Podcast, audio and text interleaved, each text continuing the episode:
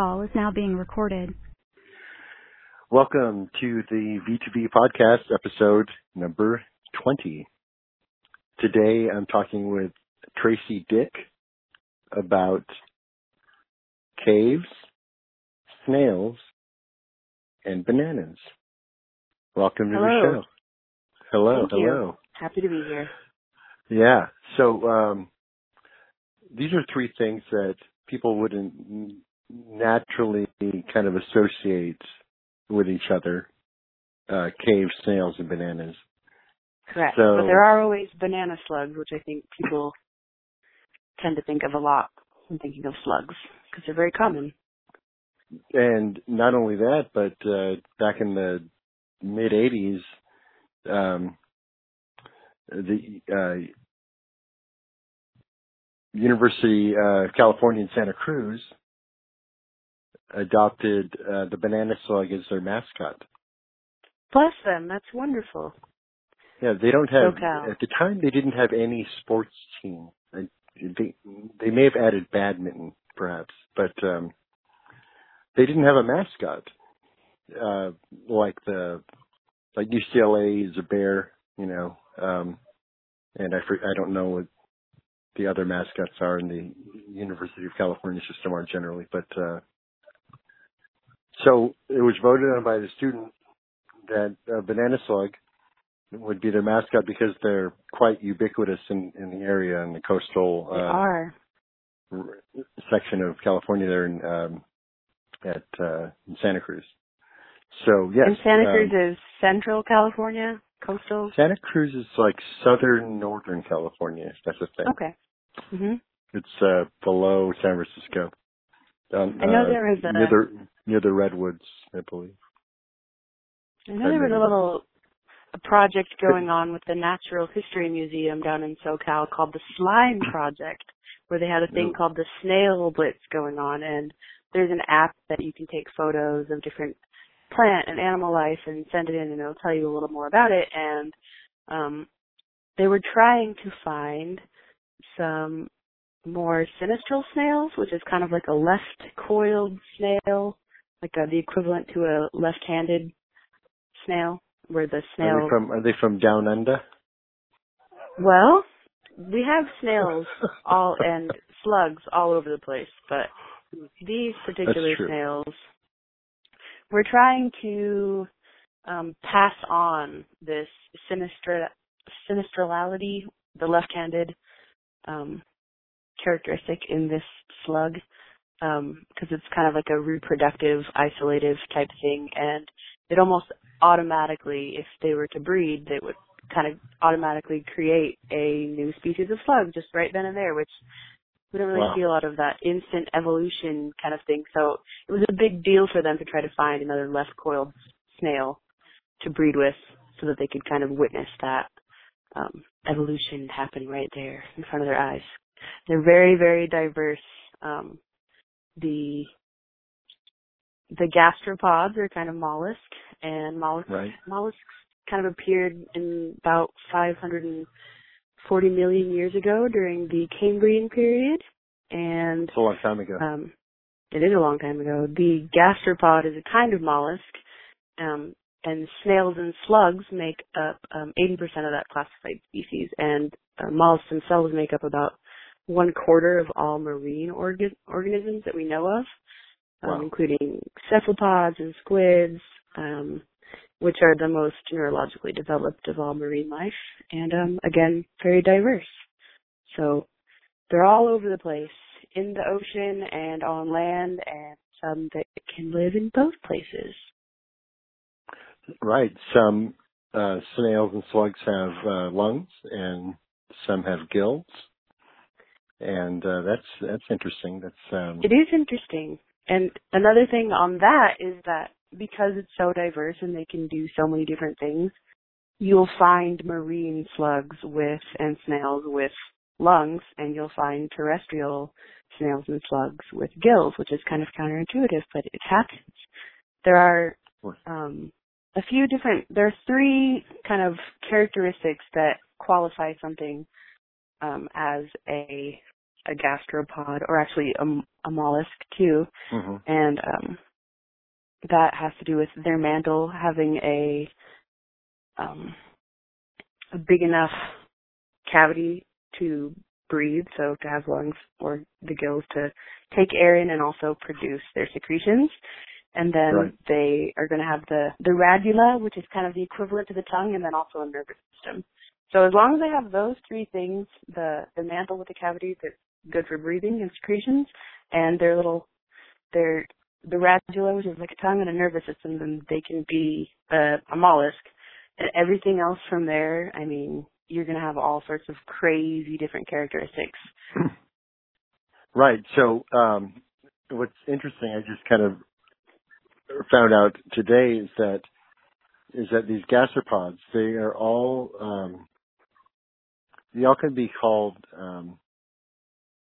snails. I love a snail. Although snails without shells are slugs, and I didn't know this at all. Gastropods that can't withdraw into their shells are called limpets. Love it. Also, sometimes like known as semi-snails, which is they have so many fun little features, and it varies from species to species. And so I mentioned the radula earlier, which is kind of like the equivalent of a tongue, but they're something special about them is that they're covered in teeth. They don't really chew. They more like scrape and slice, but some of them are split, like how you've seen humans with the spliced tongue, the body modification rage of the late 90s, early 2000s. Familiar? Right. Some of them have two, and some of them just have one, and some of them have like bendable teeth that bend with the tongue, and some of them the tongue is also the tooth. It's like its own thing, and it really depends on what environment that snail lives in or slug, and what is the most abundant thing to eat. That will determine what their radula looks like, and it's kind of made up of a material. It's a it is a, you're going to have to edit this, buddy. I'm doing my best. Oh, no, we can fill in the gaps with all kinds of interesting information and filler, like I'm going to go what into I'm doing right now. Cool. I'm sure you're going to tell us something very interesting about the snail mouth. The radula, yes. They're made of a long chain polymer that's derived of glucose, and it's the primary component of cells that you're going to see in the walls of like fungus and insect wings and fish scales and even a little cephalopod beak, which is fun because that's also kind of the gastropod, but a mollusk. Right. And this material, it's awesome, and they eat on some pretty interesting things, and I wanted to tell you a little bit about some of the predatory marine snails. Oh my gosh. This sounds going to get scary a little bit. It is, definitely. I'm a little bit nervous about these predatory marine snails. One of them, it uses its radula and an acidic secretion to bore through the shell of the prey. No. And yes, it's really quite something to see. And we have other kinds that use their tongues as like little venomous harpoons. What? And yep. And then the nudibranch is a little bit. It's still a gastropod, but it's not quite the same as like your traditional marine slug. It will feed on coral reef and actually suck the life and the poison out of it, which it's immune to it, but it'll store it in its body so that if one of its predators comes along, it'll taste bad and it will spit it out and not be into it. So this guy, he extracts the poison from another creature, stores it, but he also he stores it, but he also uses the nutrients from it, so it doesn't hurt him. It's like his you know, his magic ability. Right, he's got a little like magic bag of tricks that yes. Oh, don't, and then did the other animals at some point realize like, oh, don't eat that guy?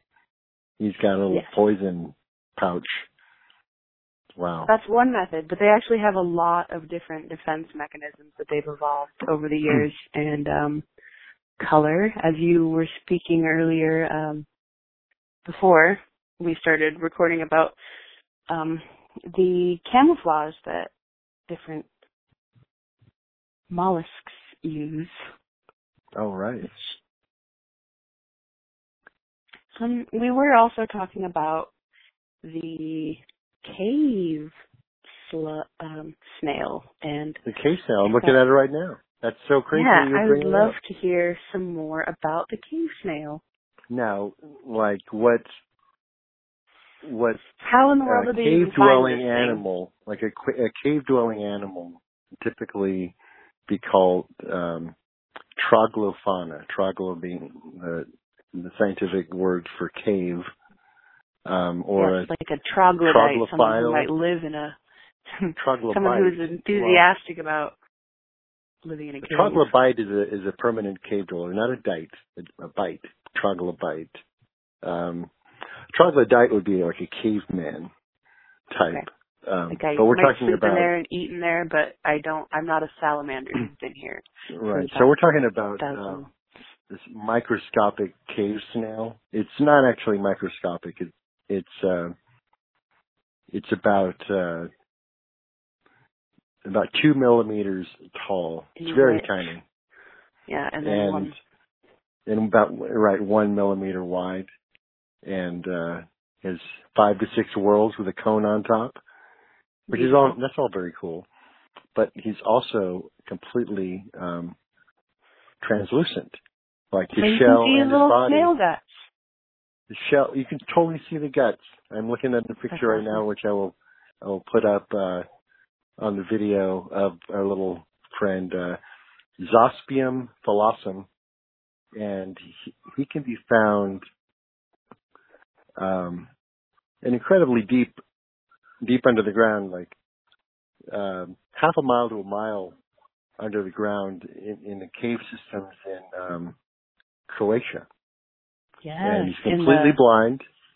This guy's like totally blind, lives kind of in the mud, like the muddy banks of the like cave ponds and whatnot, and just kind of floats around. And we're not even sure what he eats. Thing.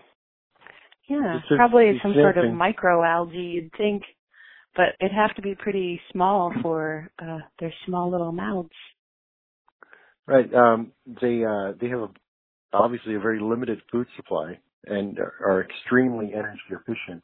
Thus, they don't move around a lot, but they eat. That's right. They're slow little fellows. They eat rotten twigs, leaves, bacteria. I did want to mention something about snails. I know that there's sometimes a misconception that they move shells as they. A delicacy for them. Go ahead. Oh, yes. Delicious. That right. Snails do not switch shells. That's a hermit crab thing. They find them, and they're not their shells, but snail shells grow with snails. That is true. That is true. Yes. And your little feller there, the Croatian cave-dwelling, what was it, Zospeum phallosum. Yes. Phallosum. Yes. Yes. Is also blind as a bat. It's a bigger name, right? We mentioned that. His name is bigger than the snail, actually. He sounds like a big name, but it's a tiny snail. So I was reading that snails, though they can't. This guy can't see. Most of them can see if they don't live in a cave. They can't hear. They don't have ears. But going back to the nudie branches, I found a study by a guy who says that they emit a sound, which I thought was really fascinating. Oh, wow. Yeah. He says it kind of sounds like a watch, and it comes out of their mouth, and you can see their mouth move, and they make like a little ticking sound. And if you had one in your apartment, you could hear it from 12 feet away. What are they saying? They are, maybe they're, it's like the equivalent of a whale song in gastropoda. It's fascinating, though. And but the nudibranchs, not only are they super cute, but they have more symmetry to them, which the typical snails, externally at least, they do not have that same symmetry. No, they're pretty asymmetrical, except when it comes to their buddies, the slugs, who delightful. They're pretty symmetrical, generally. You know, just one long tube of a little guy. That's my experience as well with the slug friends, the shell-less snails, if you will. Some slugs have shells, by the way. They look like they're usually really tiny, and they just kind of sit on their back like a little hat. Kind of, that's beautiful. I would like to see more of that. I think I will find, maybe I'll find some pictures of little shelled slugs and include them along with... I think that's a great idea. Because, I mean, how cute would that be? The cutest. Almost as cute as what we've been seeing lately. I know it's kind of been a little, kind of making this little viral reruns around the internet right now, the African land snail that people seem to be really enthusiastic about. But don't hear a lot about the Syrinx aruanus.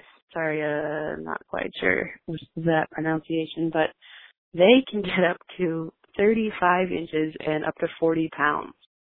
That's a big snail. And they are marine snail, and it's kind of interesting. In some of the indigenous tribes in Queensland, Australia, will use a part of its shell called the imina as a nose pin. It's kind of a half moon shaped nose pin for the septum, and the men there will use it. And throughout human history, shelled gastropoda have been really integral to different industries. So non-industrialized tribes will use the shells as currency. And then, of course, we have the more developed use of pearls as jewelry and mother of pearl, of course. And then there's also something called, which I actually just learned about today, called sea milk, which is a kind of fabric that's harvested from a Mediterranean gastropoda and used for, like, really highfalutin things like gloves and like kid gloves and that sort of thing. Yeah. So, and then of course the classic French cuisine escargot, in which a nice little buttery wine sauce with some mushrooms and fresh bread, tasty snack. I think snails just don't get enough credit. Like, you know, they're slow moving, but they're far from boring. No, yeah, they're definitely not. So, there are glowing snails. Like a bioluminescence? There are armored snails. They have some snails have really lavish shells, like kind of what you were talking about regarding like, jewelry, you know. Of course, the transparent snails that we were discussing are little cave dweller guys. Just little ghostly cave snails. Snails that can kill you. Ooh. There was some article that I came across, I forget where, but some kid ate a slug and became paralyzed because of neurotoxin in the slug. So, kind of going along the lines of we were talking about before about parasites. Right. Parasites. This is interesting. So the brain on a slug or snail is actually wrapped around its esophagus. It's a kind of a funny place for it. But sometimes they will become infested with a parasite, which is actually more common than not in snails. But the snail and the parasite are more symbiotic. The main function of the parasite being okay with the snail living in it is that when a predator eats the snail, which is going to be like a a salamander, a frog, or a mouse, or a rat, they're kind of more their predators in some birds, then that animal will become infected and inhibited by the parasite. So lots to look out on. There are certain toxicities that have been used in neurological research even. So, I mean, there's spicy little animalia we've got on our hands with the... They really are very spicy. You know what we might be doing by talking about these guys is, and get ready for it. We may, in fact, be rustling some Jimmy right now. I think you might be right. Yeah, I mean, I actually there may be people who are like, "Oh no, you're talking about like gross snails. They're eating like tomatoes." But I'm sure there's. But so, and that may be true. That may be true. But there are many snails, and some snails are definitely our friends. Oh, indeed. But like as you said, you're not opposed to eating them too. Like if the right snail comes along with a little butter and wine sauce. Yes, an escargot, delicious. I have actually had it, and the restaurant that served it, called Milford, the fish house, has recently closed down, so I'm unfortunately not going to be able to have that anytime soon. I don't think anywhere else. I've seen it anywhere else on the menus. It's definitely a delicacy for sure. We know that those ones are safe, but I do just kind of want to throw a little disclaimer out here is that you just can't go around eating any snail or slug that you find because they do have unpredictable parasites and toxicity that you are probably not going to, unless you're like a malacologist kind of person that studies these, you're not probably going to want to try that out at home. No, it's kind of like going around the forest and eating random mushrooms. Not a good idea. Yeah, you don't do that. So, we mentioned caves because of our little translucent cave guy. He's the coolest, I think. And, of course, we're talking about gastropods, snails, and slugs specifically, but we haven't really approached the other topic, which is bananas. Now, the reason it comes up is because snails generally are omnivores. They like, there are carnivorous snails. There are snails that like fresh fruit and leaves. There are snails that like rotten stuff. There are and kind of everything in between. I do just want to mention the cannibalistic nudie branches that do exist as well, too. Because, I mean, these guys, very few limits to what they're capable of. But, yes, continue. You've got to give them credit. For sure. Yeah. They're underrated.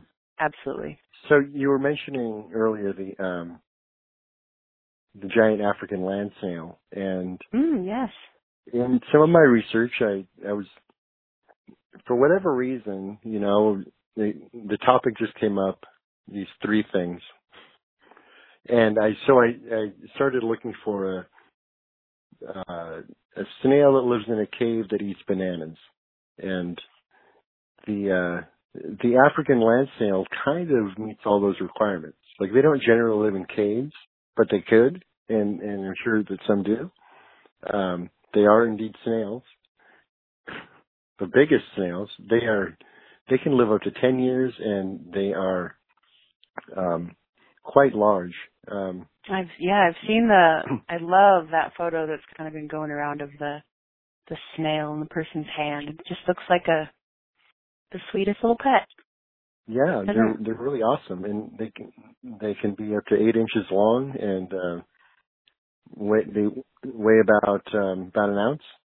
So it's a hefty snail. It is a heavy snail. So, and then, voila, I found footage of a giant African land snail, perhaps coming out of a cave, perhaps not, eating bananas. Banana, yes. Bananas. And so Bananas are a good snack for an omnivorous snail. They have a lot of nutrients. They're all over the place, all sorts of different kinds of bananas everywhere. Maybe not everywhere, but where snails are, there will be bananas. They do indeed together. Intersectional. Somebody has a pet snail, and it, by the time that it had grown, quadrupled in size, it had gotten out of its enclosure and started eating this guy's banana tree. Oh wow! So yeah, you've got like anecdotal evidence too. That's amazing. And so that's not in nature. But the thing with snails is that they are slugs is that they are highly adaptive, and the Rendula is going to kind of model itself after whatever is the most abundant. So if you had two sinistral / left-handed snails, and you fed them nothing but bananas, pretty soon you are going to have a new species. You're going to have a snail that is going to produce more sinistral snail offspring, which is usually in the form of eggs. And I'd be interested to see what a snail's mouth and kind of tooth-covered tongue would turn out to look like after a few years of eating just bananas. Right. But you know what? We can't. And put it in a cave. And you can't do it here, though, in the United States. At least not. Well, you know where you have I'm bouncing back to, for whatever reason, I'm bouncing back from the giant African land snail. But those are, they're actually illegal. Like, because that would be the one to do it with. Like, is it like a poached thing? It's kind of like a. Well, see, I think that in theory, if we were going to kind of do a full experiment, it'd be fun to take snails from all over the place and see what happens if you could find two sinistral snails. And gender doesn't matter because they have both sets of sexual organs, so they you don't have to worry about that. I think that whether or not they like each other, that's something you take into consideration. Yeah, they might not like each other. But that would be saying like they do. Massacre. Saying you do, and you have like a cool little lab where you have your contained environments for each sinistral snail. Because what we're trying to do here is create cave-dwelling snails that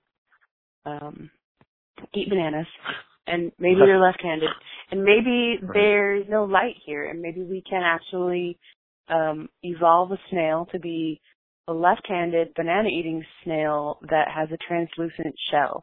So we keep it in the dark, feed it nothing but bananas, and introduce it only to other sinistral snails. And, you could experiment all day long, but definitely not condoning that. This is all hypothetical. I'm not super into animal testing myself. I don't know if I'm going to condone your snail eugenics program here. It just sounds like... I'm just saying, in theory, it would work. Because...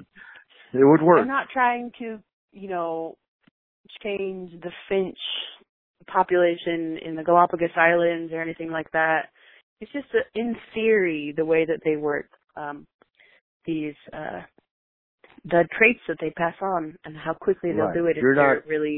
If the genes are right and the timing is right and the environment and everything is kind of right, you're going to get a reproductive isolation, and it's going to quickly it's a quick way to create a new species, really. Sure. You're not advocating to like pull a switcheroo on all the finches on the Galapagos and change their islands around so they can't eat.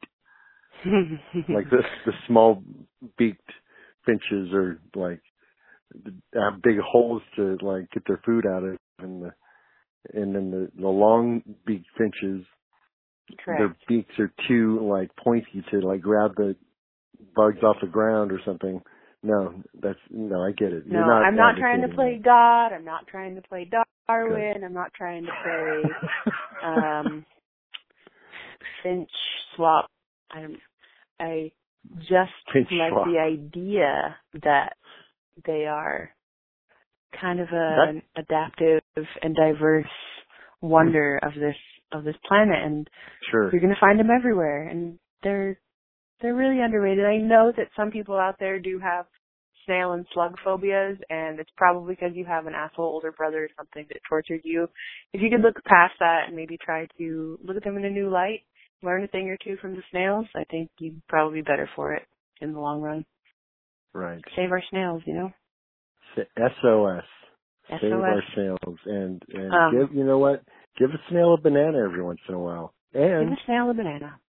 And take it to a cave. If anybody lives in the Midwest or in the Ozark region, there are over 5,000 caves. I'm not saying you just wander into any cave aimlessly, but there are some that you can even drive through. The only one that I know that you can drive through in North America is called Fantastic Caverns in Springfield, Missouri. And the prices back in the late 90s were very affordable. Take your family. It's about 50 degrees in there, so bring a light jacket. But no, enjoy the cave. Yeah. Do you know that a cave is defined as a hole big enough for a person to go into? Well, that really just opens up so many possibilities on your hike next time you go. Sure. Explore a cave safely. Bring a friend. Don't go alone. Don't go alone. If you've ever read any Mark Twain, Missouri fellow, he writes about caves a lot in his books.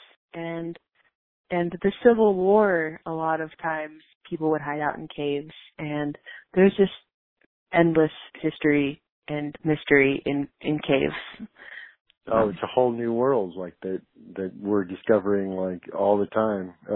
All your little salamanders and your bats. The crystal caves in Mexico that you can't go into because you'll die. Underwater caves that are like in the ocean but have fresh water flowing through them. What is that? That's amazing. It's incredible. I bet there's snails down there. Oh, yeah. I mean, we already know about the tumbling. Well, we know about the little ghostly Croatian snail. But have we talked about the Tumbling Creek snail yet? Or no. We have not talked about the tumbling. What a great name for a snail. You know, I agree, and I would like to know if the Tumbling Creek snail does what the Croatian cave snail does, is that it kind of passively gets moved along by the streams of the water. You would think that might be something that goes on because they're not going very fast around. Yeah. Right. They just tumble around. In the tumbling creek. Their shells are made out of calcium carbonate, if I'm not mistaken. Carbonate. Hold on. Pause here. Hold on. Carbonate. Calcium. It's different than carbonate. Carbonite isn't a thing. Carbonite is what Han Solo was frozen in. Like ectoplasm? So that would be really cool if the snail shell was made out of carbonite. We should look it up because I don't want to say the wrong thing. Okay. I might have it written down as well, but that's the kind of thing I should have. Quick look up. Should have also done a disclaimer. We're not experts, but we're enthusiasts, so our knowledge is approximate on some things. We can't. I'm not going to tell you to write a paper on this based on what I say, but feel free to fact check. Let me know what you come up with. Okay. Carbonate is a salt of carbonic acid, H2CO3. So hydrogen atom, two hydrogen atoms, the carbon atom, and three oxygen atoms, and that creates a carbonate. And they are yes, you can make a snail shell out of that stuff for sure. All right. Carbonite, on the other hand. Carbonite. See, I have calcium carbonate written down. So this is something that our listeners are gonna, or maybe do a small follow up.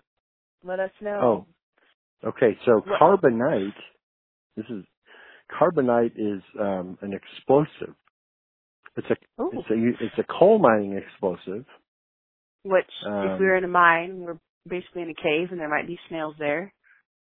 Carbonite ion is an inorganic anion that forms conjugate base of dihydromethylidine with a chemical formula of CO2 Wow, that's really complicated. Carbonite is an online backup service also. Oh, yes. I've heard about this Carbonite. I've heard Carbonite referenced by sponsors for bigger podcasts with sponsorship. So, I mean, you know, if this V2V podcast is not sponsored by Carbonite. We're not going to sponsor it for free, but if you know anybody that's interested in sponsoring us, I wouldn't be surprised. Carbonite is also a fictional substance from Star Wars, most notably used to imprison Han Solo. Indeed. The Empire Strikes Back. Do you say Han Solo or do you say Han Solo? I say Han. Yeah, me too. It seems cool. In Spanish and in Japanese and in Hawaiian, all these, the A makes an ah sound, A-E-O-E. So since it's a Lando, not ours, I kind of apply a more general vowel. So you have Han Solo, but then his buddy is Lando, though not Londo. Lando Calrissian. He's Lando though, but I've heard both. I think both are acceptable. You have a vowel at the end of Lando, and so that is going to absorb or dictate the sound of the second vowel, the A, to give it the softer, or the harder rather, in this case, the Lando. In Spanish, it would say it Lando. Lando Calrissian. It's fine. I mean, really, the name sounds great both ways. Lando. Yeah. And like Han Solo. Han Solo. Han, sure. I mean, you know, it kind of sounds like ham, which is fun because I did want to bring up this.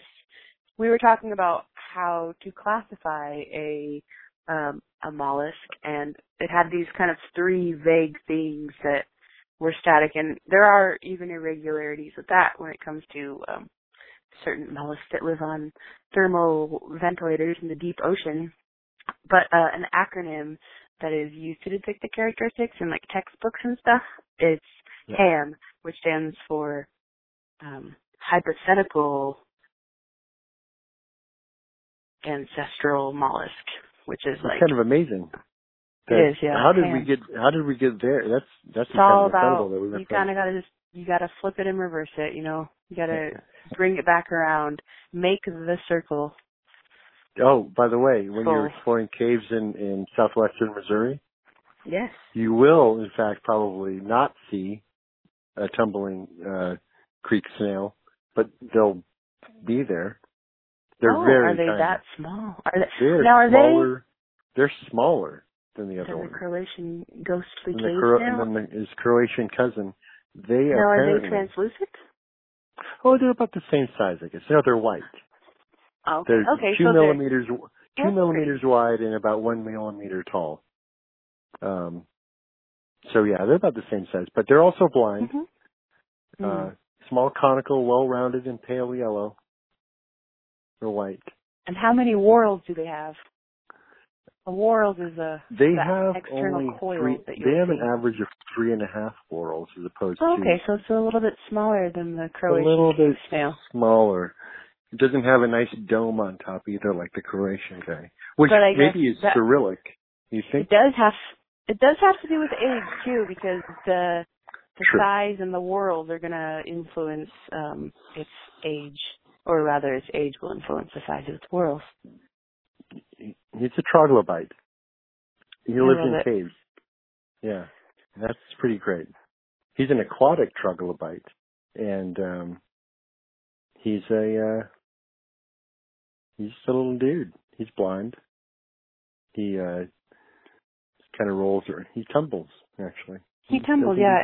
And now you were mentioning earlier something about bats, and I think we're kind of at this point now where we're trying to determine if the bat just picks the snail up and moves it, or if it eats it and then poops it out, and that's kind of how it gets around like a seed would with a bird or a bat. I think they're so small that they're accidentally picked up. Yeah, and, okay, kind of like probably often eaten, again, probably accidentally. But because if they can seal themselves up, you think that they'd be safe with their calcium carbonate shell against the acidity of the guano. True. Depending on its region and diet. But they get around, they do. Another very interesting thing about bats is that bats can develop a fungus on their nose called white nose. I've heard about these. It's a very East Coast thing, like Maine and upstate New York, correct? Right. Yes. Yeah. But getting back, going like almost full circle again back to bananas, there's a fruit bat? There's a bacteria that lives in bananas that eats that fungus and cures white nose. Amazing. Kind of like a nice little symbiotic, holistic approach. Well, it is interesting because bats don't eat bananas.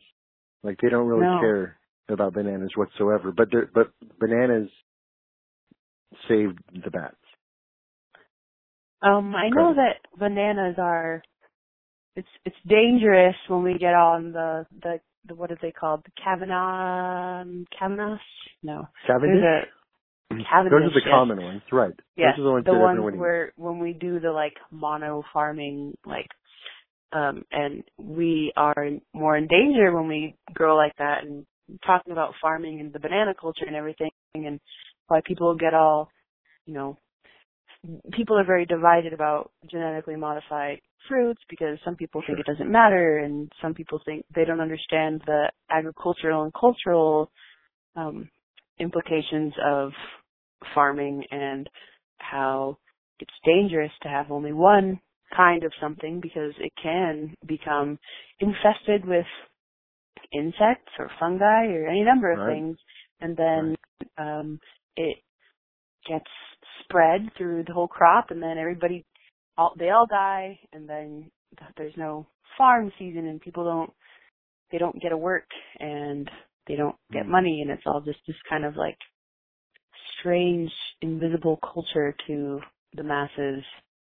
And bananas themselves are kind of a mystery because some people, I really like watching the videos online where like the super duper creationalists kind of talk about the perfect fruit being the banana. And it's like, buddy, have you ever read a book ever that was like not the Bible or something? No offense to anybody on there. No, I know exactly what you're talking about. And it's kind of like, look, this perfect piece of fruit made by God. It's like, buddy, no, that's not how it happens. You got to check it out. Kent Hovind is his name. They're okay. Partnered up with our buddy. Sounds like someone that would hang out with Ken Ham. Back to Ham again. Oh, do we come from Ham? Oh, Ham, right? There was a Ham. It's You're about to go ham on that one. A food that there's a movie that has been appropriated, a Hans Christian Andersen movie appropriated by Hans again. I'm sure you've all heard of it, but Hans. Quite close. Hans, yes, and Hans. See there you have your the callback to Mr. Solo. Kind of, but they're not from the same place. No, they're not. One is from a galaxy far, far away. Yes, whereas Hans Christian Andersen, I think, is... Oh, man, I'm going to get this wrong. Danish? English? Is he from the Netherlands, German? Like Hieronymus Bosch? Sure. That sounds good. Let's stick... Because Hans, it's very Germanic. Yes, okay. You would know. Okay. I don't know, but you know what? You know what I have? I have the power of the Internet. He's Danish. Beautiful. I was right the first time. Imagine. It's the Anderson is what gets you there. Yeah. So, well, I like this this adaptation by Hayao Miyazaki. It's called Ponyo. I'm sure you've all seen it. The American version has Tina Fey as the mom of the child who finds Ponyo, who is the equivalent of The Little Mermaid, only for a portion is kind of represented as a little fish, and he feeds her ham in one of the scenes, and she kind of reminds me of a Nui Branch because she's just this little, not quite sluggish, but not quite fish, a little bit of human tasting, extra cute, kind of anthropomorphized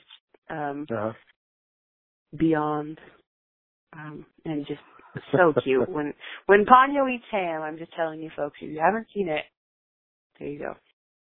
Small tangents. Yes, it all is a part of this whole thing that we're doing. It's I'm fascinated. Everything is connected. I hope that everyone else who's listening, you can connect anything with ease if you just sit down for a few minutes and draw some lines, connect some dots. Right. It's all interconnected. That's the magic of being an earthling conscious here. It's a really good time. You can throw your television away and never watch it again, never be bored if you can just hang out and connect dots. And listen to the V2V podcast with Aurelius and our guest today, Tracy Dick, talking about caves, or, well, snails, caves, and bananas, and bats, and Han Solo. In no particular order, but I promise you, it's all connected, man. It's all connected. And so other people. I think we're going to wrap it up. Indeed. Because I don't know if I could even go on any further without getting into subjects like octopi. Go ahead. Oh, goodness. We can't talk about octopuses right now. I said octopi. That's so horrible. That's not even a word. You know, colloquially it is accepted, but it is not it's not on the forefront of the scientific terminology when we're talking about the collective octopuses. But I can't say cacti, though, right? Oh, yeah, absolutely. Yeah, that is the word. But before octopuses. We wrap it up, I did want to leave a small little tale that I thought was kind of fun. Oh, please do. We were talking about the African land snail, and we were talking about the 35-inch, 40-pound Australian marine snail. And I really wanted to mention my favorite large snail that, it was my favorite, and now I have a little kind of mixed feelings on it. It's the 40-foot pink snail from the 1967 film Dr. Dolittle. Unfortunately, at this time in the Caribbean, the locals of the village where they were filming had just kind of gotten over an illness, a gastrointestinal illness that had been caused by freshwater snails. And then here comes this giant 40-foot snail, kind of like an insulting reminder to their ailment. And so they threw rocks at it. And after the filming, they took it out into the Caribbean, and they sunk it. But part of it washed back up into these mangroves, and 50 years later, one of the people that was a kid, a 3-year-old actually, when it was being filmed, went on a little journey, and he went and found it in the mangroves, and he brought it back to one of the local restaurants, and there the fiberglass snail shell portion hangs on the wall of the restaurant called Doolittle's in Santa Lucia. So that's incredible. Maybe if you ever end up there and you see a giant fiberglass snail shell on the wall, you know the story. That's a good story. Thanks. I'm glad it wasn't a real snail. Yeah. No, it wasn't. Yeah. But if you've ever seen the movie, which is long, it is worth watching. The interior is just, I mean, you can't get better than 1967 interior design, folks, so check it out. That's true. That's a different podcast altogether, though. Indeed, but we should pursue that 1960s interior design. It's worth it. Oh, yeah. I mean, just watch Columbo. Christ. All right, so Slugs is another thing I wanted to plug. It's a book by David Greenberg, illustrated by Victoria Chest. Amazing children's book. We're going to put some links down in the show notes for you so that you can follow up, because the world is behind on their education of snails and slugs, and we're trying to bring you up to pace because we care about you and we care about SOS, saving our snails. All right. Slugs. Thanks for listening. And don't forget to subscribe and give us a like if you like. Okay. Bye, folks.